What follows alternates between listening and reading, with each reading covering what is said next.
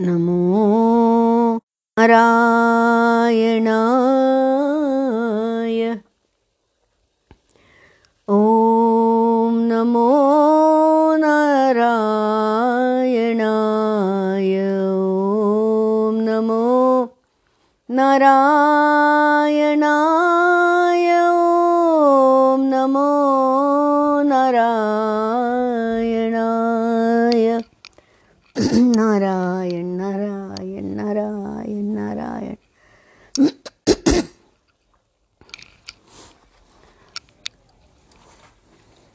पूज्य प्रज्ञानंद जी।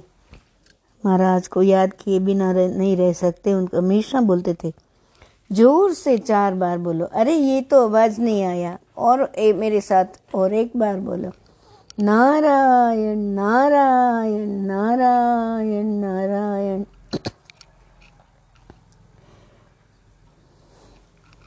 अभी जैसे बताया कि सनत कुमार उधर गए वैकुंठ धाम में तो जय विजय ने उनको रोका और फिर श्राप मिला। तो वो कहानी में ये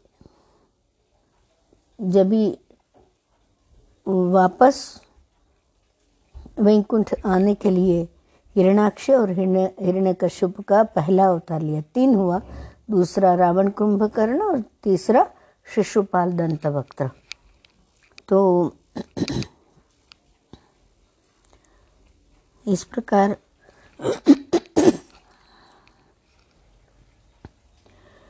सुखदेव जी महाराज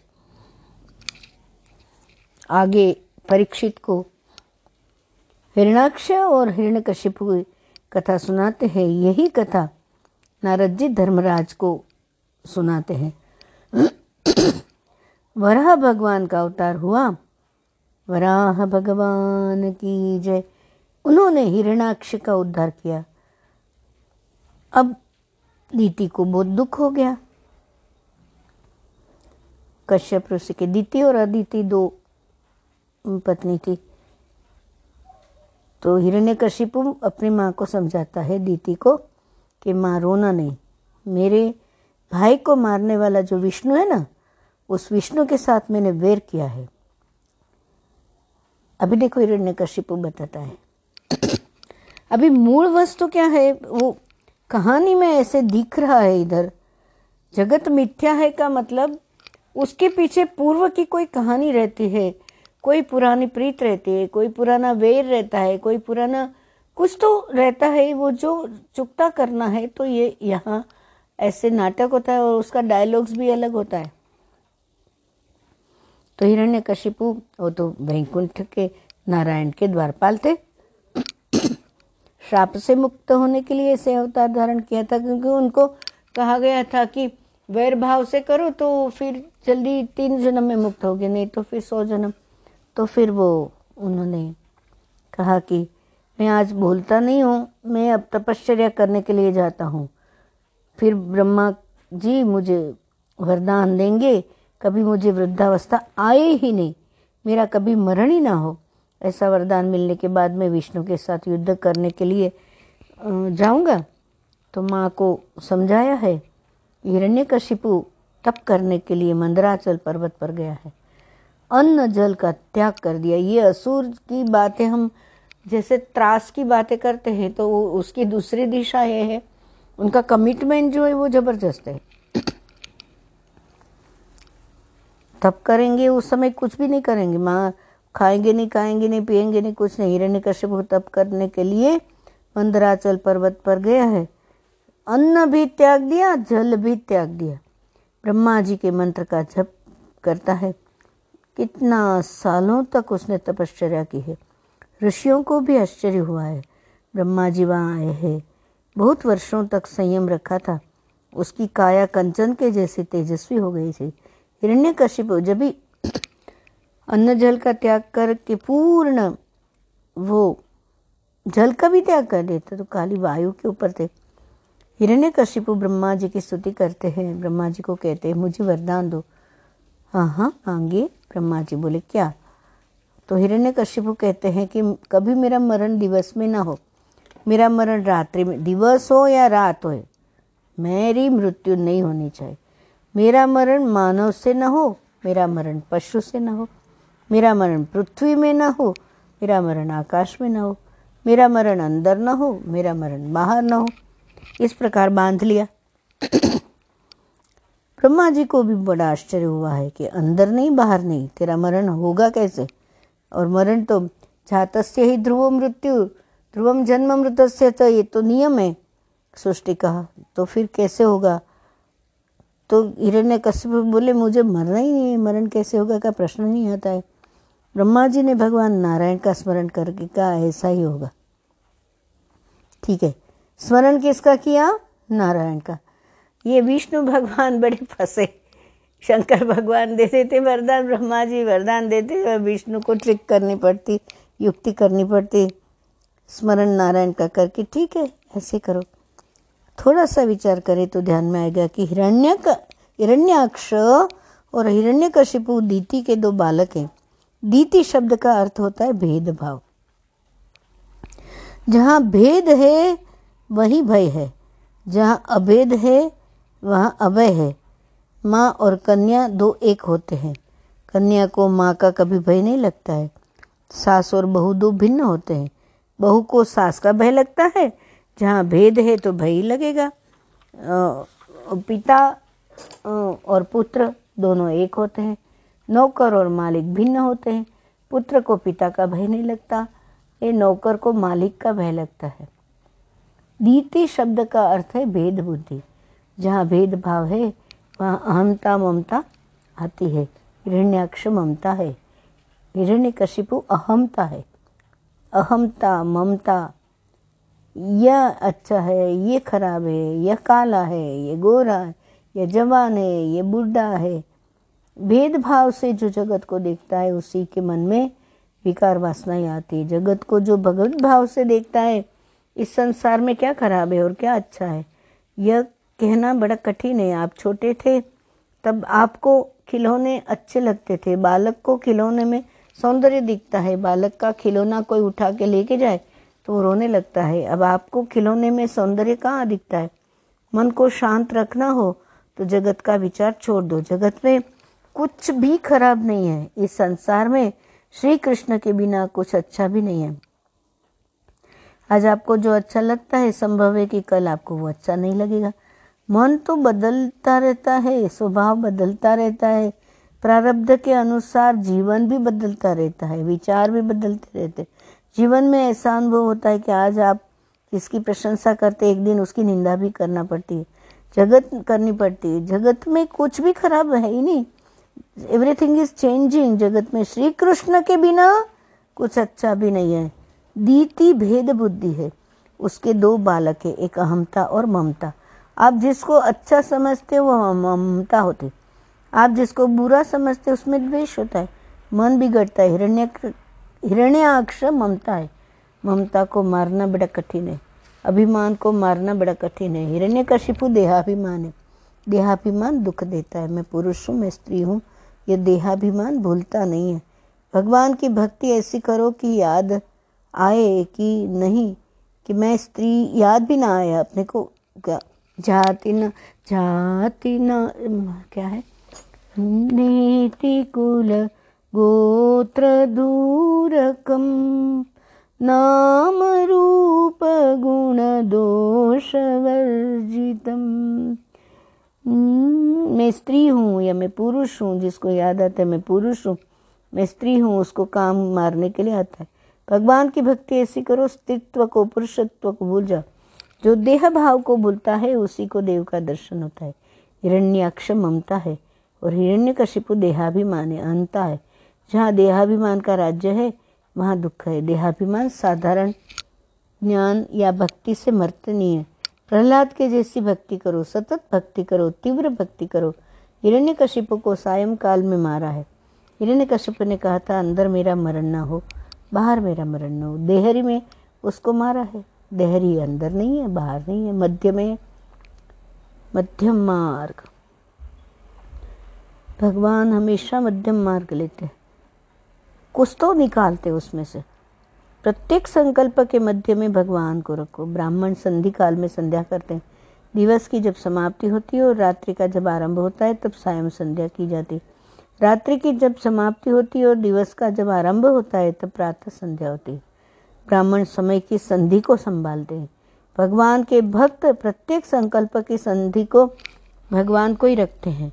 मन संकल्प में ही जीवित है। संकल्प रहित मन भगवान में मिल जाता है, संकल्प विकल्प से परे हो जाता है।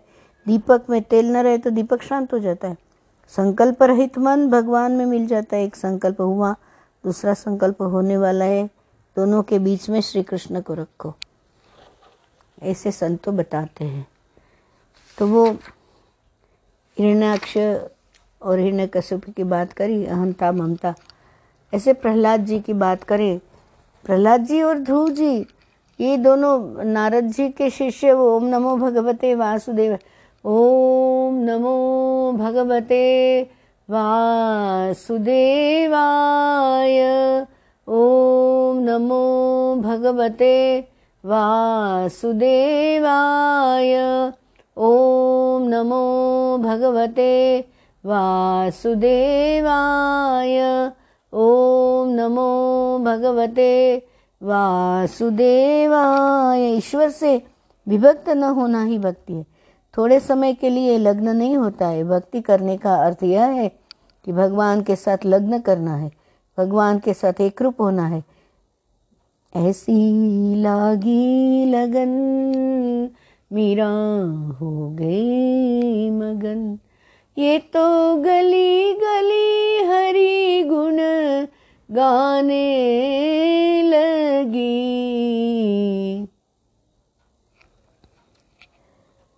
भगवान के साथ एक रूप होना है। प्रत्येक संकल्प की संधि में भगवान को रखो।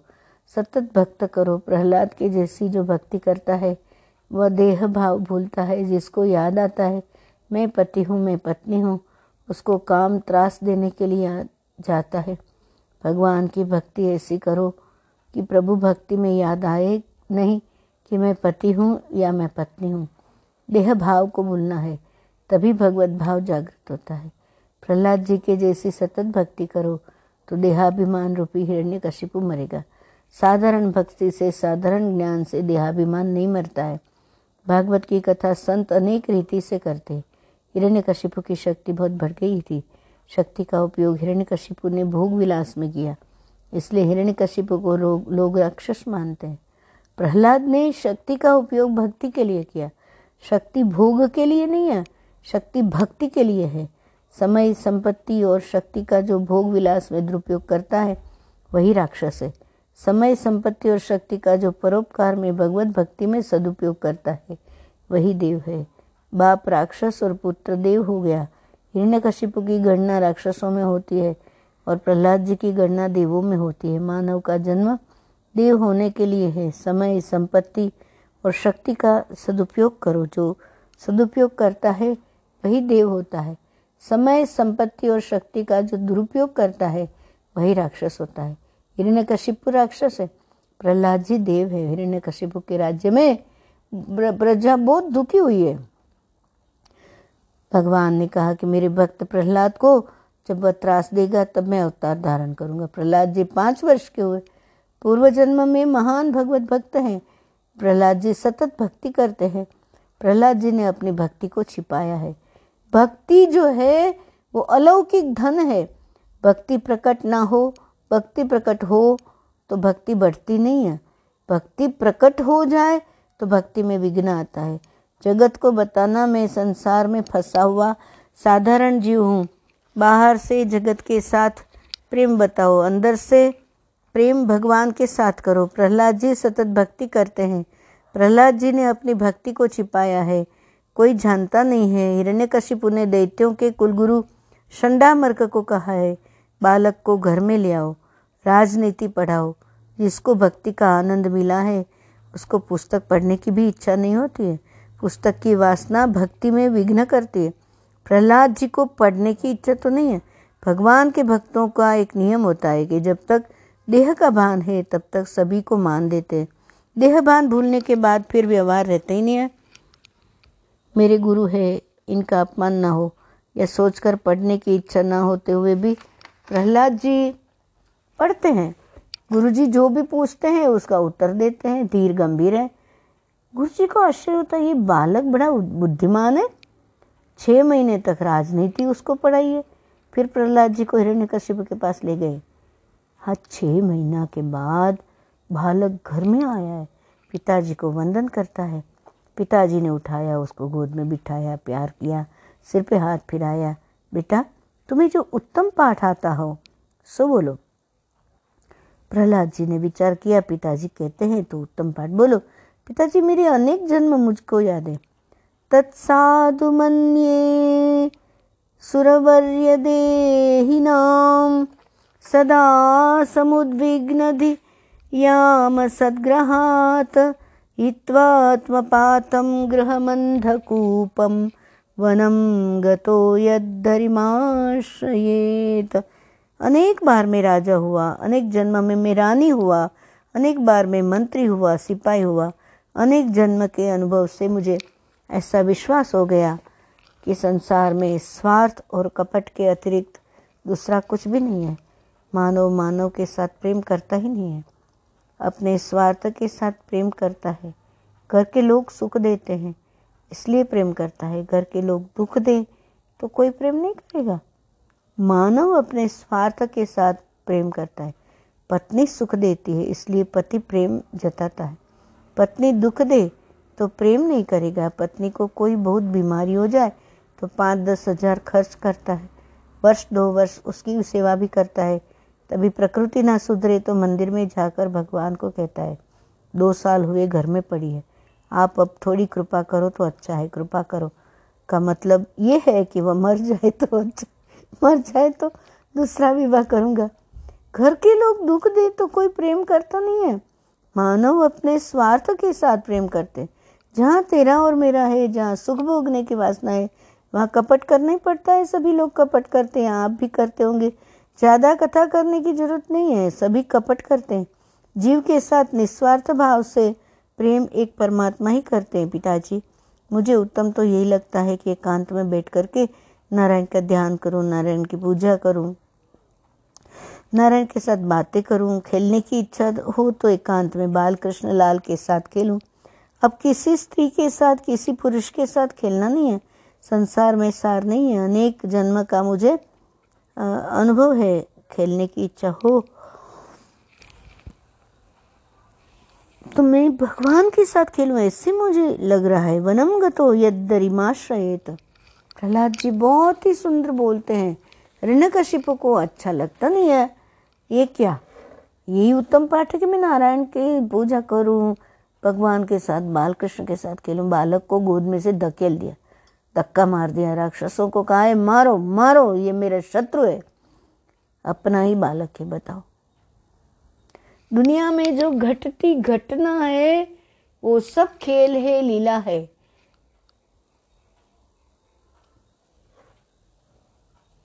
अगर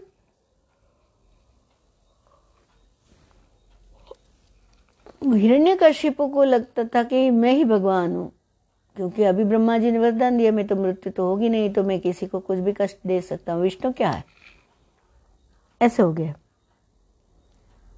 अपने ही बच्चे को वो, वो दूसरे धकेल दिया गोद से उतार दिया मारो मारो ये मेरे शत्रु। क्यों शत्रु? क्योंकि विष्णु का नाम लेता है मेरे शत्रु का नाम लेता है। राक्षस मारने के लिए आते हैं सभी को प्रहलाद जी को नारायण का दर्शन होता है। अपने को जो मारने को आता है, उसमें भी नारायण का दर्शन करे वो भक्त है। भगवान के स्वरूप में आसक्ति ही भक्त है। अनंत है भगवान। वो मारने को आया, तभी भी उसमें भगवान दिखा, प्रहलाद जी को। आपको सौंदर्य कहाँ दिखता है? जिसको संसार में सौंदर्य दिखता है, वह संसार की भक्ति करता है। जिसको भगवान में सौंदर्य दिखता है, वह भगवान की भक्ति करता है। भगवान के स्वरूप में आसक्ति ही भक्ति है। प्रहलाद जी की दृष्टि ऐसी दिव्य है कि राक्षसों में भी उनको नारायण का ही दर्शन होता है। मारने के बहुत ही प्रयत्न किए हैं, सफलता मिली नहीं है। हिरण्य कशिप को भय लगता है। शंडा मर्क ने बालक कहा है, बालक है, थोड़े दिनों में, थोड़े दिनों के बाद भूल जाएगा। प्रहलाद को वरुण पाश में बाँध लिया है। शंडा मर्क अपने घर में ले गए हैं, राजनीति पढ़ाते हैं। एक दिन गुरुजी बाहर गए हैं। सभी बालक खेलने को तैयार हुए। प्रहलाद जी ने बालकों को सुंदर उपदेश दिया है, आज से ही मेरे भगवान की भक्ति करो। आप सभी के, सभी ने देखा है, मुझे मारने का बहुत प्रयत्न किया, किंतु मेरा बाल बांका हुआ ही नहीं। भगवान मेरा रक्षण करते हैं। लौकिक सुख के लिए प्रयत्न करने की ज़रूरत नहीं है। दुख के लिए कौन प्रयत्न करता है? बिना प्रयत्न दुख आता है, बिना प्रयत्न सुख भी आता है।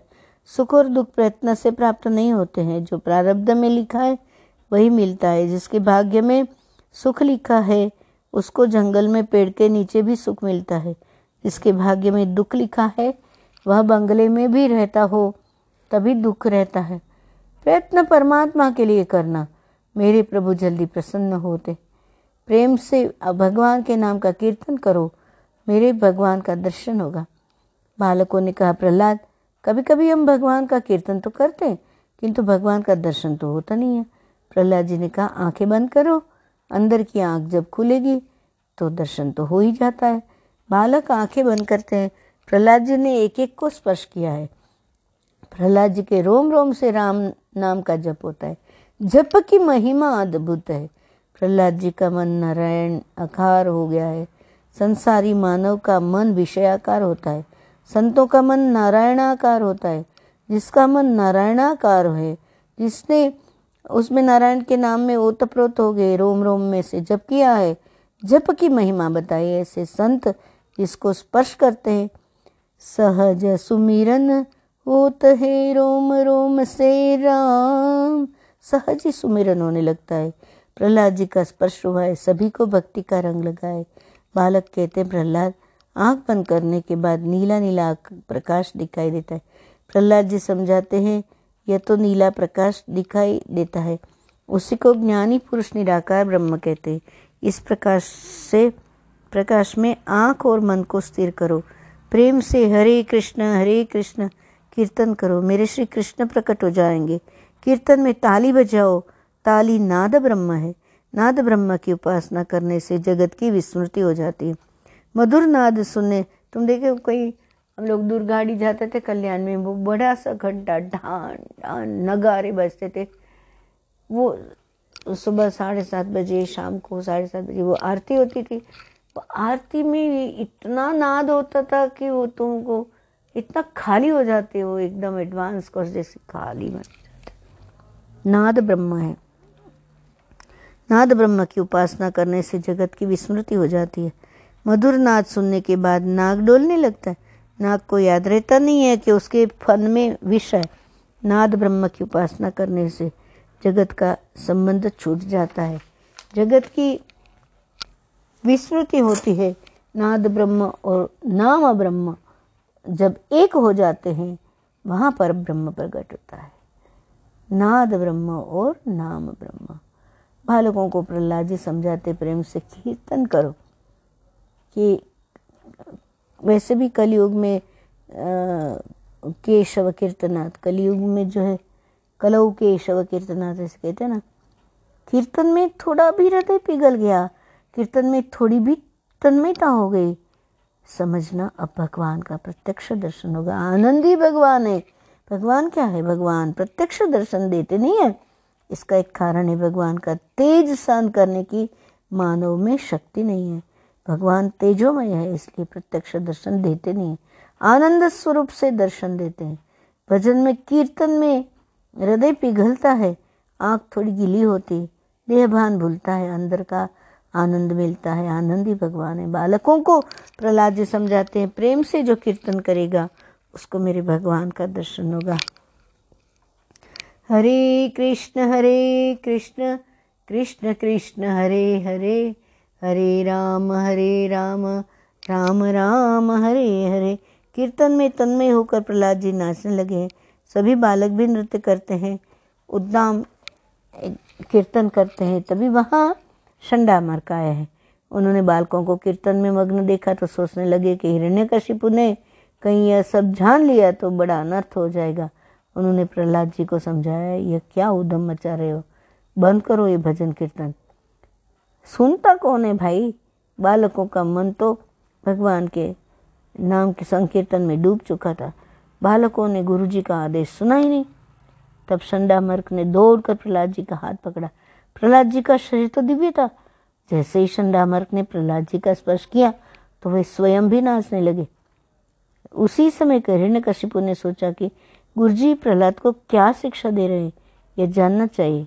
उसने एक सेवक को पाठशाला में भेजा, सेवक ने वहाँ जाकर के देखा कि नाम संकीर्तन में मगन हो गए सभी बालक और साथ में गुरुजी भी नाच रहे। तो उसने, सेवक ने सोचा, राजा को यदि इन सब बातों का पता चल जाएगा तो गए नौकरी, वह तो गुरुजी की हत्या ही करवा देंगे। सो सेवक ने गुरुजी का हाथ पकड़कर उन्हें आसन पर बिठाने का प्रयत्न किया। किंतु गुरुजी को स्पर्श किया सुंडा मरकर वो सेवक भी नाचने लगा। वो भूल गया कि वहाँ क्या किस काम से आया था। सेवक के लौटने में देरी हुई तो राजा ने दूसरे सेवक को भेजा। उसने कहा, जा कर के देखा, सबके सब नाम संकीर्तन में पागल होकर नाच रहे थे। उसने जैसे ही भजन मंडली के एक बालक को पकड़कर रोकना चाहा कि उसने स्पर्श से वह स्वयं भी कीर्तन करते हुए नाचने लगा। इस समय राजा ने और और भी सेवक भेजे, किंतु ये सब के सब जो गया, वो बस वापस आया ही नहीं। कीर्तन की महिमा ऐसी सब पाठशाला में जाकर नाचने लगे, कीर्तन करने लगे। अंत में हिरण्य कश्यप ने लगा, अब आप मुए बिना स्वर्ग नहीं जा सकते, कोई मुझे ही जाना पड़ेगा। वो स्वयं दौड़ा, वहाँ आया, देखा, बालकों सहित गुरु जी और सभी सेवकगण।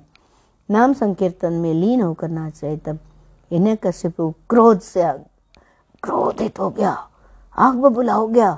उसने कीर्तन मंडली में घुसकर शंडा मर्क को पकड़ा और डांट कर कही, मेरा यह बालक स्वयं तो सुधरता नहीं और दूसरे बालकों को भी बिगड़ रहा है। संकीर्तन मंडली के स्पर्श का असर हिरण्य कशिपु पर नहीं हुआ। इसका क्या कारण? बिजली का बल्ब अगर बिगड़ा हुआ हो तो उसमें विद्युत प्रवाह होने पर भी प्रकाश उत्पन्न नहीं होता है। हिरण्य कशिपु बिजली के बिगड़े हुए बल्ब की तरह राजा ने क्रोध में प्रहलाद जी को उठाकर धरती पर पटक दिया। फेंका अपना बच्चा को धरती माता ने उसे गोद में उठा लिया। प्रहलाद जी ने पिता को प्रणाम करके, पिताजी, आप कदाचित ये मानते हैं कि आप बहुत बड़े वीर हैं, किंतु वीर तो वही है जिसने अपने अंदर के शत्रुओं को पराजित कर लिया है। आप ऐसा मानते हैं कि आपने जगत को जीत लिया? किंतु जगत विजेता तो वह है जिसने अपने मन को जीत लिया है। पिताजी, काम, क्रोध आदि छह चोर आपके मन में बसे हुए हाँ? कामात क्रोधो भी जायते क्रोधात भवती सम्मोह, सम्मोहात स्मृति विभ्रम, स्मृति भ्रंशात बुद्धिनाशो, बुद्धिनाशात प्रणश्यति, खत्म। तो वो विवेक भी खो गया, बुद्धि भी खो गई। पिताजी आपके मुख पर आज मृत्यु की छाया दिखाई दे रही। इसलिए क्रोध न करे और राग द्वेष को त्याग कर परमात्मा का ध्यान करे मेरे नारायण का भजन करे। प्रहलाद जी की बातें सुनकर के जो गुस्सा आया, वो तो क्रोध से आग बबूला के पागल हो गया। गरज गरज गर्जना के। मेरा पुत्र होकर मुझे उपदेश दे रहा है। आज मैं तुझे मारूँगा। बता तेरा रक्षक विष्णु कहाँ है? प्रहलाद जी का पिताजी, मेरे भगवान तो सर्वव्यापक है। विष्णु का अर्थ ही होता है व्यापक। वे मुझमें और आप में भी है। आप में भी तो है ना? इन्हें कशिपु ने कहा, तेरा भगवान सर्वत्र है तो इस खंबे में भी है? वह दिखाई क्यों नहीं देता? क्वासो यदि सर्वत्र कस्मा स्तंभे न दृश्य थे प्रहलाद जी निर्भय होकर कहते हाँ हाँ पिताजी, मेरे प्रभु इस खंबे में भी है। आपकी आँख में काम है, क्रोध है, इसलिए वो आपको दिख नहीं रहा है। हिरण्यकशिपु ने क्रोध से उन्मत्त उठा। मैं अभी इस खंभे को तोड़कर विष्णु को मार डालूँगा। हिरण्यकशिपु दौड़कर अपनी गदा उठाने जाता है। उसी समय स्तंभ के अंदर से प्रहलाद जी को गड़गड़ाहट भरी गर्जना सुनाई देती।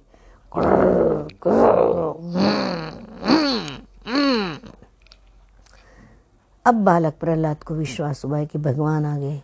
आनंद में बालक नाचने लगा है, मेरा वचन सत्य होगा। हिरण्य कशिपु अखाड़े में गया। हज़ार मन हज़ार मन होता है ना फोर्टी किलो, मैंने चालीस शेर का एक मन होता है, शेर मैंने पाँच सौ ग्राम। हज़ार मन की गदा उठा, उसने उठाई है। वहाँ से गदा को बार बार घुमाता हुआ दौड़ के कि इतना शक्ति होगी, बाप रे, वो दौड़ कर आता है। अरे बता बता, तेरा विष्णु कहाँ है? मेरे भगवान इस कमरे में है। प्रहलाद जी ने निर्भय होकर के उत्तर दिया। हिरण्य कश्यप गदा से स्तंभ के ऊपर प्रहार करने लगा। स्तंभ फट गया। दूसरी भी एक कहानी है कि वो स्तंभ को बहुत अग्नि तप्त तपाया था और फिर बोलता है कि अगर तेरा विष्णु है तो इसको गले लग जा। तो फिर वो प्रहलाद जी छोटे से थोड़ा सा डर लगा। तो भगवान ने लीला खेली कि उसके ऊपर चीटी चल रही थी। वो गले से लग गया। हिरण्य कश्यप गदा से स्तंभ के ऊपर प्रहार करता है, स्तंभ फट जाता है और भगवान नरसिंह प्रकट हो जाते हैं। गर्जना करते हैं, मुख सिंह के जैसा है, श्री अंग मानव के जैसा है।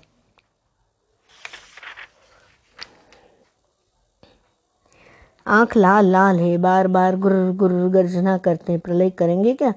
पृथ्वी थर थर कांपने लगी है, ब्रह्मा को भय लगता है। हिरण्य कशिपु समझ गया कि मेरा काल आ गया है, भगवान ने हाथ लंबा करके उसको पकड़ा। बहिरंग में क्रोध है, अंदर तो प्रेम भरा हुआ है, इसलिए हिरण्य कशिप को गोद में लिया है।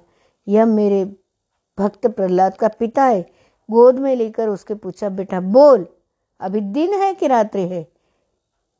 मानव है कि पशु है? मैं तुम्हें मारूँगा नर सिंह, ऊपर सिंह का चरा, वो ऐसी नर जैसे था। और वज्र नख का प्रहार किया। हिरण्यकशिपु को फाड़ डाला देव गंधर्व जय जयकार करते हैं। बोलो, नरसिंह भगवान की जय। हिरण्यकशिपु का उद्धार किया है, फिर भी क्रोध शांत हो ही नहीं रहा है। बार बार गर्जना करते हैं। अब ये प्रलय करेंगे क्या? ब्रह्मा जी दूर से स्तुति करते शांत हो जाओ, शांत हो जाओ। राक्षस मर गया है, फिर भी क्रोध शांत नहीं होता है। ब्रह्मा जी ने प्रहलाद जी को कहा तेरे लिए भगवान प्रकट हुए, तू ही भगवान को शांत कर। सबने कहा, शंकर भगवान ने ब्रह्मा ने के स्तुति करी, पर वो शांत नहीं हुए। फिर आखिर में प्रहलाद जी को ये कहते हैं, ब्रह्मा जी, शंकर जी, कि आपके लिए प्रकट हुए ना तो आप ही शांत कर सकते हो। सिंह का बालक सिंह से नहीं डरता है। बालक को जरा भी भय नहीं हाथ जोड़ करके वंदन करता हुआ आया है। नरसिंह स्वामी के चरणों में वंदन करता है। ये सब स्तुति जो श्रीमद् भागवत जी में है सभी स्तुति सीखने लायक है। प्रहलाद जी आया हुआ देख, भगवान की आँखें भीग गई। हृदय पिघला हुआ है, बालक को गोद में उठाया है। हिरण्य हिरण्यकशिपु के लिए नरसिंह भगवान वज्र से भी कठिन है। प्रहलाद जब आते हैं, तब भगवान मक्खन से भी कोमल हो जाता है। मेरा प्रहलाद आया है, मेरा प्रहलाद आया है।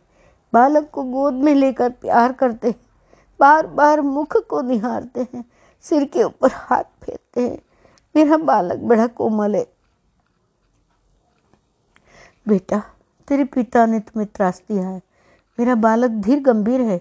तूने बहुत दुख का सहन किया है। आज तेरी कोमल काया को देख करके मुझे ऐसा लग रहा है कि मुझे आने में बहुत विलंब हो गया। मेरे बालक को बहुत सहन करना पड़ा। प्रहलाद की भक्ति ऐसी है कि विलम्ब के लिए भगवान क्षमा मांगते हैं। विलम्ब के लिए मैं क्षमा माँगता हूँ। प्रहलाद जी बारम्बार वंदन करते हैं। आप मेरे स्वामी हो, मैं आपका सेवक हूँ। मैंने जरा भी दुख सहन किया नहीं है। मैं तो आपके दर्शन, आपके नाम में आनंद में मग्न रहता हूँ। मैंने जरा भी दुख का सहन नहीं किया है। भक्त और भगवान दोनों एक हुए हैं। तब नरसिंह स्वामी का क्रोध शांत हुआ है। ब्रह्मादिक देव नरसिंह भगवान की पूजा करते, आरती करते बाल भक्त प्रहलाद जी का वचन सत्य करने के लिए संसार में सर्वत्र मेरी ही सत्ता है। जगत को यह समझाने के लिए स्तंभ से नरसिंह भगवान प्रकट हुए। सब में भगवान मिले हुए ऐसा जिसको अनुभव होता है, उसको पाप करने की जगह मिलती नहीं। मानव जब पाप करता है, तब ऐसे समझता है जहाँ यहाँ भगवान नहीं है, भगवान मंदिर में ही बैठे। राजा राजमहल में रहता है, लेकिन सत्ता उसके राज्य के अणु परमाणु में मिली हुई थी। राज सत्ता निराकार है, राजा साकार है। राज सत्ता का कोई भी रंग नहीं होता है। राज सत्ता का कोई आकार नहीं होता है। फिर भी राज सत्ता को मानना ही पड़ता है। जो राज सत्ता को नहीं मानता, उसको सजा होती है। राज सत्ता को जिस प्रकार मानते हो, उसी प्रकार परमात्मा की सत्ता सर्वत्र है। ऐसा अनुभव करो। भगवान सदा है, सर्वत्र है, सब में है। गुरु जी बोलते हैं, तुझ में है, अभी है, यहाँ है। और तुझ में है और तुम हो, ये गुरु जी बोलते हरिनारायण, नारायण नारायण नारायण हरि ओम हरिनारायण, नारायण।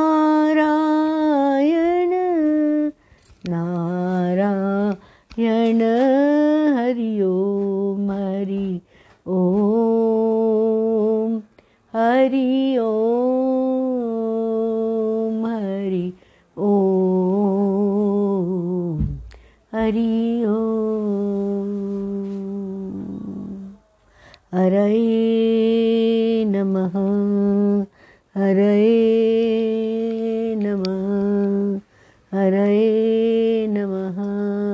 श्री कृष्ण कन्हैया, लाल की जय। श्री अम्बे मात की जय। सदगुरु भगवान की जय। ओ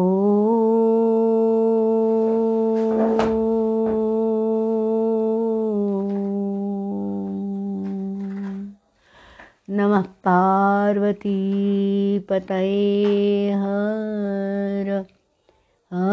र महादे